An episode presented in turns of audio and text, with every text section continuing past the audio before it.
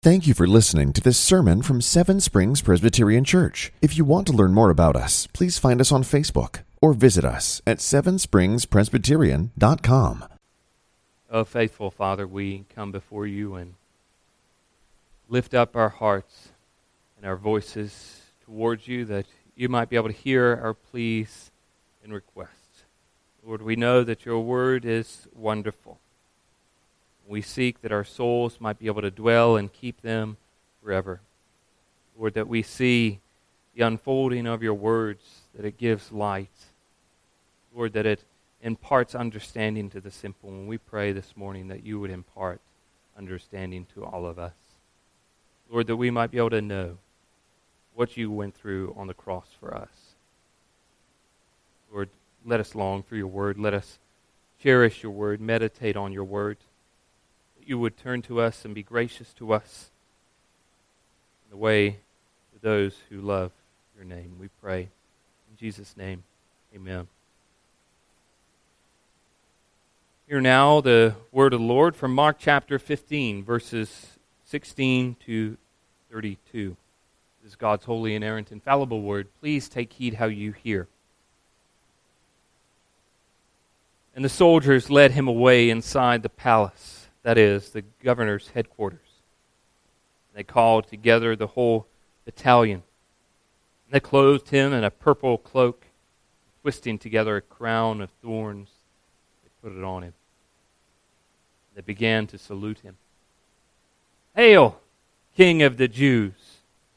They were striking his head with a reed and spitting on him, kneeling down in homage to him.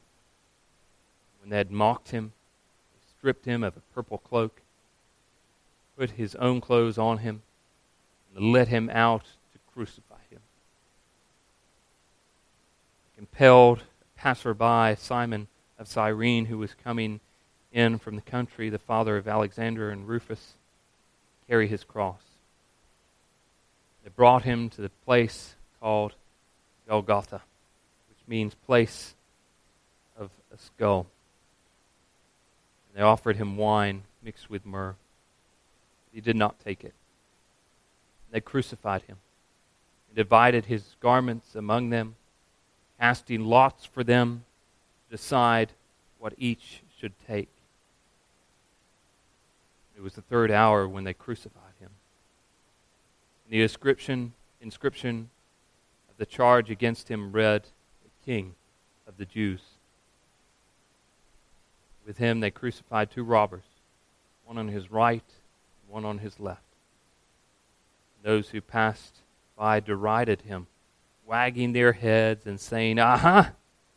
You who would destroy the temple and rebuild it in three days, save yourself. Come down from the cross. So also the chief priests and the scribes mocked him to one another, saying, He saved others, he cannot save himself. Let the Christ, the King of Israel, come down now from the cross that we may see and believe. Those who were crucified with him also reviled him. The grass withers and the flowers fade, but the word of our Lord will stand forever. Over the past weeks, we've seen the words of Christ being fulfilled. We're told three times in the Gospel of Mark that the Son of Man has come to suffer and suffer many things. And as we've gone through the Gospel of Mark, we've seen, particularly Mark 10 32 34, come to pass. Every piece falling into its place. And this week is no different. Before we get to this passage, I think we need to remind ourselves of something. That often when we come to something that is familiar to us, we forget and become numb because of our familiarity to it. Sometimes when we hear something so frequently, we become numb of the emotions which we once felt. I know that some people have emotionally draining jobs. And this can take an effect over time. Some, they cannot handle it. Others learn to deal with it. Others become cold and hard. You can imagine to be a doctor who day in and day out has to stand before that loved one and say something to the effect, there was nothing else we could do. For the doctor, this is their daily job.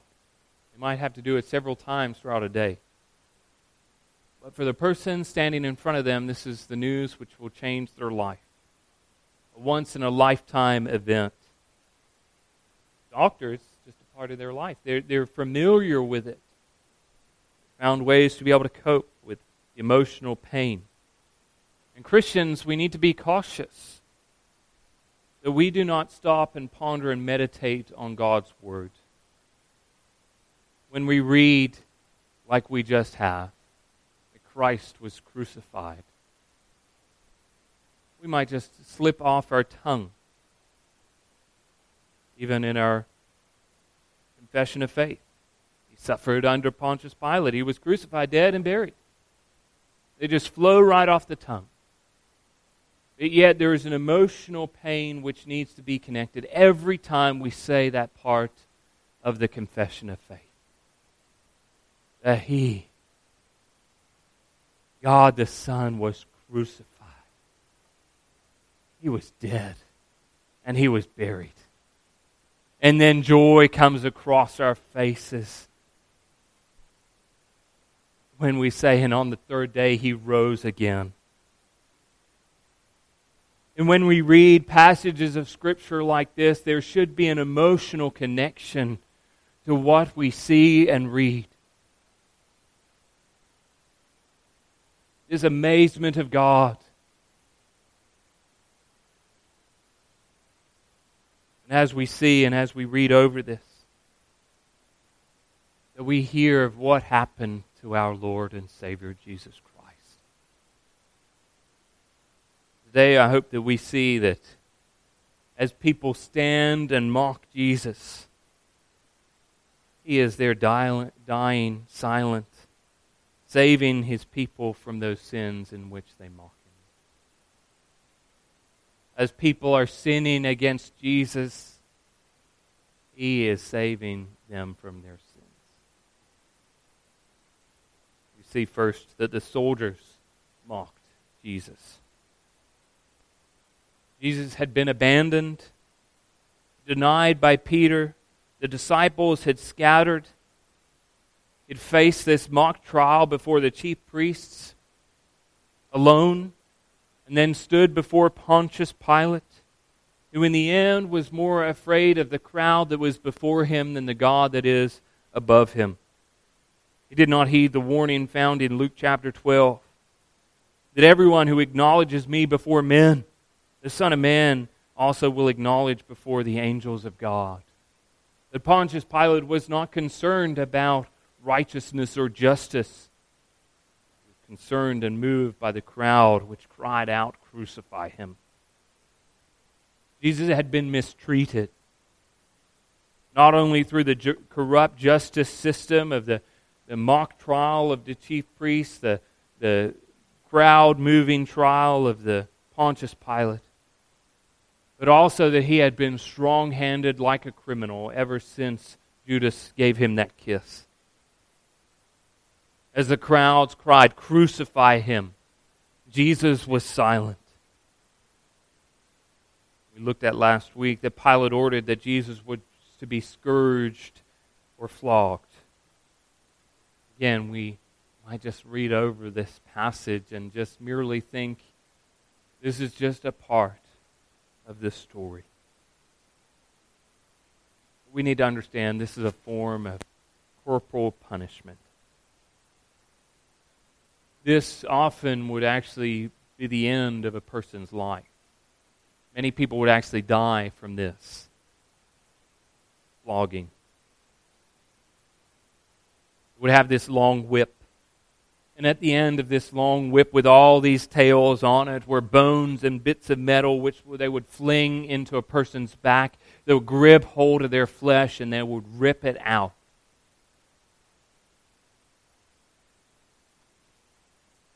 This is what Jesus Christ faced. It would cast it down into the back of the criminal. Chunks of skin would remove, be removed. I explain this not that we all feel queasy, but that as we glance over and read past this simple sentence in our Bibles, that it is not a simple thing that is happening. Do we understand more what it means the Son of Christ came to suffer? Many things. But following this scourging, then they took him then into the palace. And they have before him a whole battalion of soldiers, 600 Roman soldiers, all wanting to have their laugh. And they stand before the author of life, the one who sustains all things by the power of his word. And what do they do? They mock him. They mock him with their words. They mock him by giving him this purple cloak, this sign of clothing of royalty, and a crown made of thorns, which is then placed upon his head, and I'm sure not delicately. And they continue to mock him by crying out, Hail, King of the Jews! They don't stop mocking him there. They continue down this path. They begin striking him with a reed, spitting on him mocking him by pretending to pay homage to him. Like a group of middle school students who stand over a helpless child, mocking and taunting them. These people, these men, treat Jesus worse than we would treat a dog. Isaiah puts it this way in Isaiah chapter 53 He was despised rejected by men, a man of sorrows and acquainted with grief. As one of them who men hide their faces, he was despised, and we esteemed him not.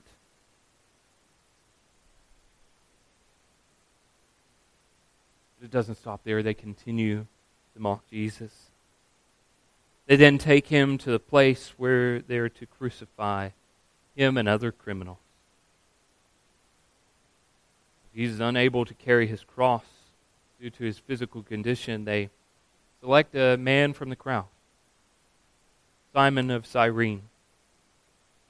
Luke actually explains that they seized Simon and forced him to carry this cross.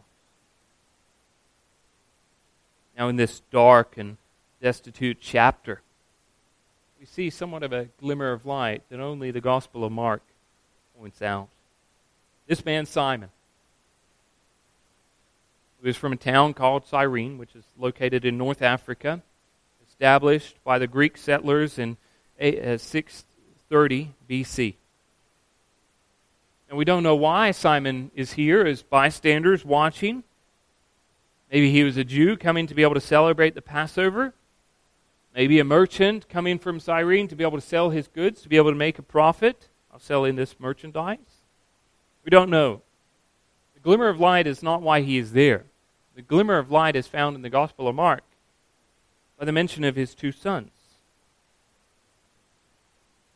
We're told that he's the father of Alexander and Rufus. Now, this might be another thing we just glance over, but it's an important one to understand. And mainly because we have no other pieces of information about them rather than that they're the, their father is Simon of Cyrene. So it is long been assumed that they're included because Mark's audience knows exactly who they are. Alexander and Rufus are believed to be Christians who dwell there in Rome, where Mark is writing this gospel account to. They can look down the pew and they can see that there's Rufus and Alexander. As they read through this chapter, they see that Simon of Cyrene, whatever he did to be able to come here, is, has this lasting impact on his family.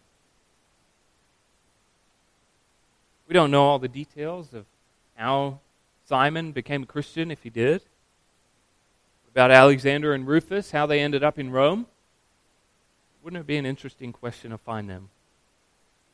They're in that great cloud of witnesses that we go and behold and see and talk to. and Ask them about their dad. Ask them about their testimony, how they ended up in Rome. But now we return back to the dark and depressing part. About 9 o'clock that morning, they began piercing the hands of those that were going to be crucified that day. They nailed them to the tree, rose the tree up that they might be able to hang there. They put a block underneath their legs so they might be able to occasionally lift up their legs and free their chest up that they might be able to open their lungs to be able to breathe. But as the Roman soldiers mocked them previously, now they begin to mock him with the sign which is placed upon over his head. Crucifixion was not merely just a form of corporal punishment, it was death sentence, it was also a, a great thing of humiliation. So much so that if you were a Roman citizen, that you would not be crucified because a Roman citizen cannot face that type of humiliation. And what they would do is they'd, they'd hang people that they might be able to laugh and laugh at them and their life choices that led them to this point. And above every criminal, there was a sign which told them what they were guilty of. This man was a robber. This one was a murderer. But for Jesus, their sign even mocked him the King of the Jews. Jesus, the invisible image of the invisible God, the firstborn of all creation hung on a tree he created. He was mocked by his creatures that were made that was made through him and for him. And as we read this story, we must not merely read this as history that is, that is something that happened distant and disconnected. That we must, if we believe the Bible, see that this is a personal story.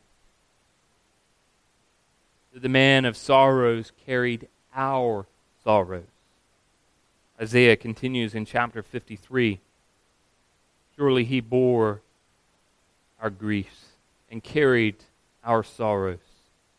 Yet we esteemed him stricken, smitten by God, and afflicted but he was pierced for our transgressions. He was tr- crushed for our iniquities. Upon him was the chastisement that brought us peace. And with his wounds we are healed. All we are like sheep, have gone astray. We have turned everyone to his own way. And the Lord has laid on him the iniquity of us all we hear about these wounds. We hear about this in the gospel, and it's these wounds that we are healed.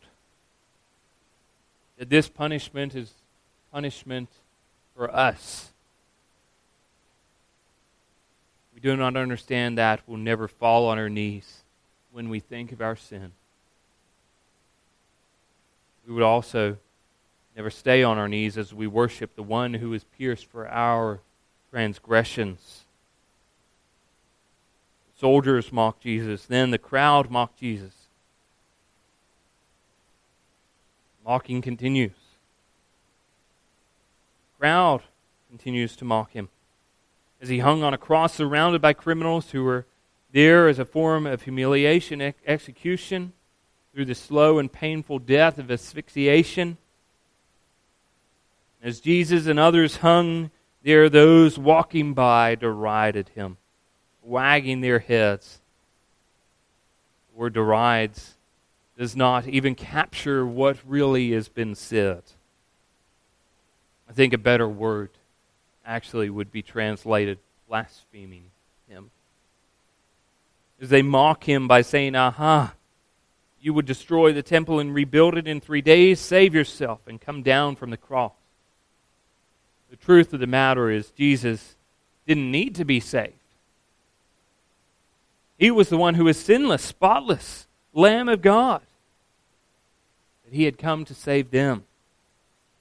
And in their mocking, they're telling him to come down from the cross and save himself.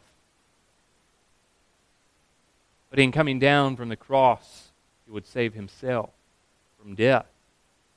But they who mock him would not be saved from their sins.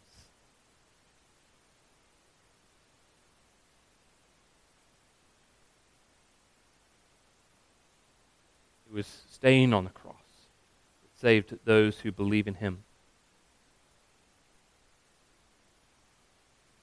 Out of all the people watching this mass hanging of these criminals, and Jesus, the one person who did not deserve any punishment,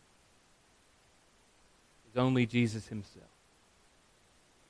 But they're the ones mocking him. Soldiers mock him, the crowds mock him, the chief priests mock Jesus.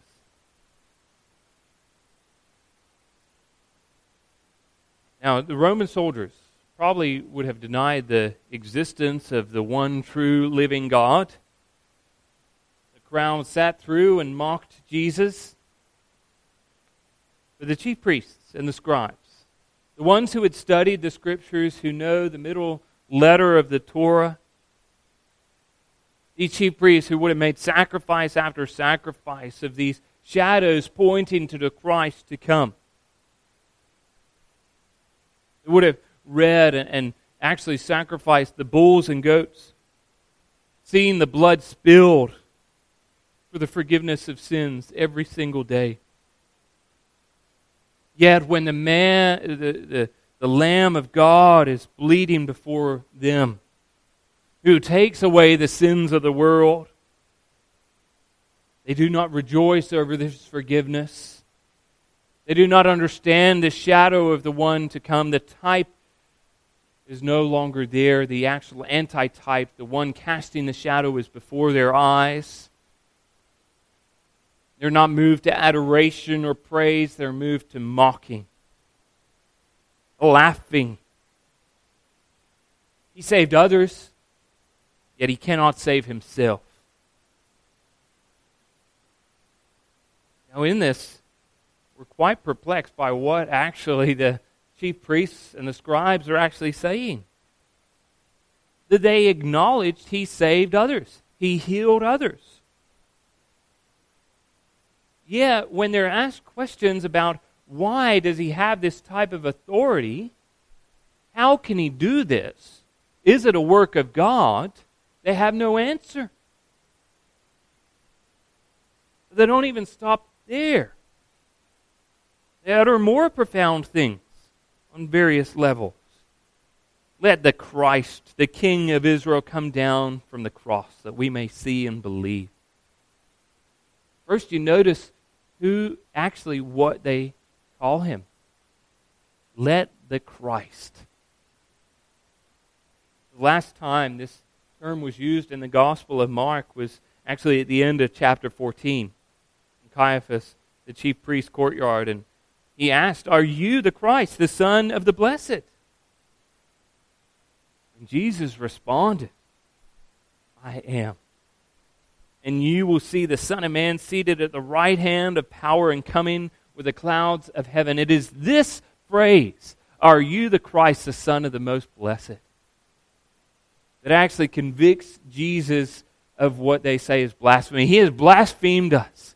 What more do you need? You have heard this blasphemy, they say. And now you're mocking him and saying, You are. Let the Christ. They said it was blasphemy. Now, in their mocking, they don't think it is blasphemy. But secondly, they then call him the King of Israel. Now, it's very interesting because throughout the Gospel of Mark, every other time he's called the King of the Jews. But now they call him the King of Israel. Not just connected to a people group or a nation as Jews might categorize, un, be categorized under.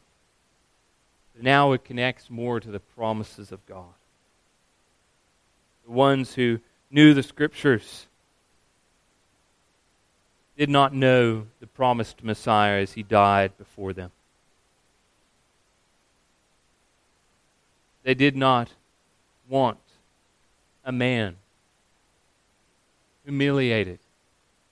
They did not understand that this promised Messiah needed to be struck on the heel first. John Calvin puts it this way For they, not, they ought not to embrace as king anyone who did not answer to the description given by the prophets. But as Isaiah and Zechariah expressly represent Christ as devoid of comeliness, afflicted, condemned, and accursed, half dead, poor, and despised, before he ascends the royal throne. It is therefore foolish in the Jews to desire one of the opposite character, whom they may acknowledge as king, for by doing so they declare that they would have no goodwill to the king whom the Lord had promised to give. But let us, on the contrary, that our faith may be firmly rely on Christ, seek a foundation of his cross, for in no other way could he be acknowledged to be the lawful king of Israel than by fulfilling what belonged to the Redeemer. Here they are all mocking him. They should have understood what the Christ, who the Christ was going to be, and how he was going to come. As John Calvin says, they, they didn't want a Messiah to fit that description. Let us not make that same mistake. The only lawful king who fits the description of what the Old Testament prophets say could be the lawful king who fulfills his kingdom. They mocked him and they ridiculed him. And they asked for a sign that they might be able to see and believe. However, you think of all the signs that they've already seen. It's recorded in the Gospel of Mark and even in the Gospel of John. He raises Lazarus from the dead. What other sign do you need? He taught them in the temple. The one theme that goes throughout all the Gospel of Mark is that seeing is not believing. Actually, one person in the Gospel of Mark who is said to be able to have, believed to have great faith, is actually a blind man. Blind Bartimaeus, who cries out, Son of David, have mercy on me. Jesus asked him the question, What should I do for you?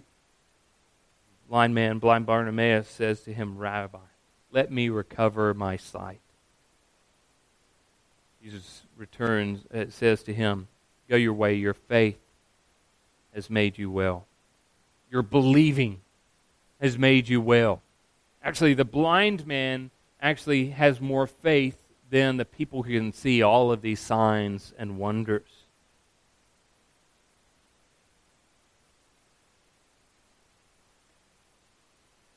It's not the person who sees that then believes, it's the person who believes and sees.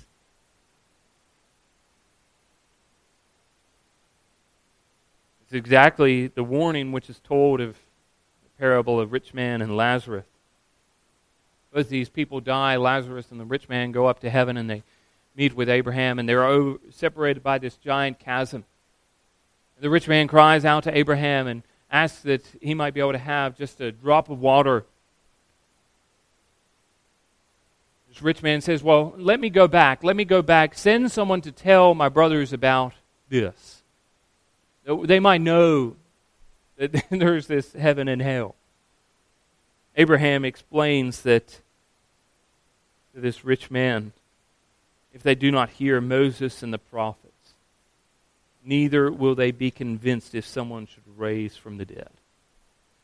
Even if Christ was to come down from the cross that very day, these people who mocked him would not have believed. For we see actually, as we continue to read, that there's a person who believes, and it's one of the Roman guards who, who sees and says, This is the Christ. the centurion who has faith. We also see here not just the chief priests, but also the criminals around him.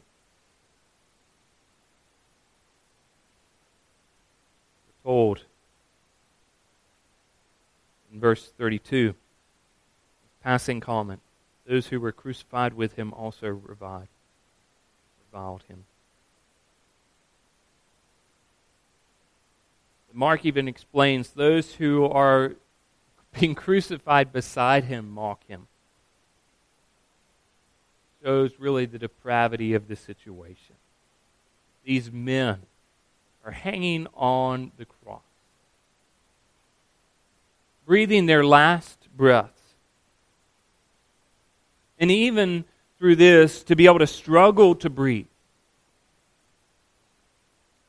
you really you have to lift up all your weight on your legs that your lungs aren't collapsed, that you might be able to speak. And in those last breaths, what do they do? They mock him. As they're going through this pain and anguish, they mock this other person beside them who is also going through this pain and anguish. Now, Mark doesn't mention one of these criminals who says, Well, when you go to your kingdom, remember me. Mark doesn't mention that at all. But in all of this, they're mocking the Lord of glory. Paul explains in 1 Corinthians that there's this secret of what is happening at this time. As they all mock Jesus and seek for him to come down or to be able to save himself, laughing at his pain and suffering.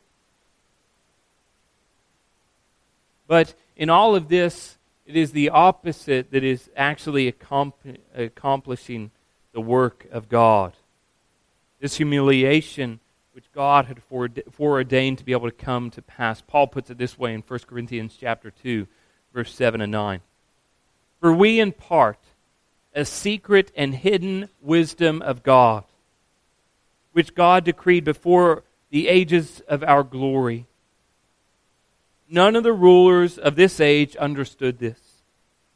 For if they had, they would not have crucified the Lord of glory. But as it is written, what no eye has seen, nor ear heard, nor the heart of man imagined, what God has prepared for those who love him. We cannot even begin to imagine what is happening at this point. They mock Jesus to be able to save himself as he is saving people of the sins in which they mock him. Tell Jesus and mock him to come down. They do not know that he will come up from the grave. As they mock Jesus for the pain and the suffering, he is taking the pain and the suffering of the death which is due to them. The judgment of God bore upon his shoulders. And here the Lord of glory, as Paul says in 1 Corinthians, is silent as they all mock him. And with their voices, they should have been worshiping the Son of God the second person in the Trinity. But what do they do instead? They mock him, blaspheme him. But it is these things, our sins, our transgressions, that Christ is dying. What no eye has seen, nor ear heard, nor the heart of man imagined what God has prepared for those who love Him. Let us not grow numb when we read every week that He was crucified. Let us not grow numb when we read the gospel accounts and we hear of what happened to our Lord and Savior. Let us be moved with emotion by what has happened to Christ, the one who came the hymn puts it, when I survey the wondrous cross on which the Prince of Glory died, my richest gain I count but loss, my contempt of all my pride. forbid it, Lord, that I should boast. Save in the death of Christ my God. All the vain things that charm me most, I sacrifice through his blood. Let us never grow numb of the crucifixion of our Lord and Savior. Thus, we rejoice all the more when we continue reading the Gospel of Mark, when we continue in our confession of faith. The third day he rose again ascended into heaven, sitteth at the right hand of the God the Father Almighty. Let's go to Lord in prayer. O gracious and most merciful Father, we give you thanks and praise that we might not have seen or heard or part of man ever begin to imagine what you had prepared for those who love him. Lord, that the Son of God came and was crucified for us, for our transgressions, our iniquities, that he bore our punishment, took our death. Let us never grow numb of understanding this, that we might rejoice all the more. We know that in his death is our death. Raised, that we might be able to walk in this newness of life. That we would have victory over death and sin and Satan. Pray this in Jesus' name. Amen. Thank you for listening to this sermon from Seven Springs Presbyterian Church. If you want to learn more about us, please find us on Facebook or visit us at sevenspringspresbyterian.com. Seven Springs Presbyterian Church began in 1874 and is a congregation of the Presbyterian Church in America located in Glade Spring, Virginia. Please join us for worship on Sunday at 10 a.m. and 6 p.m. for His glory and His gospel.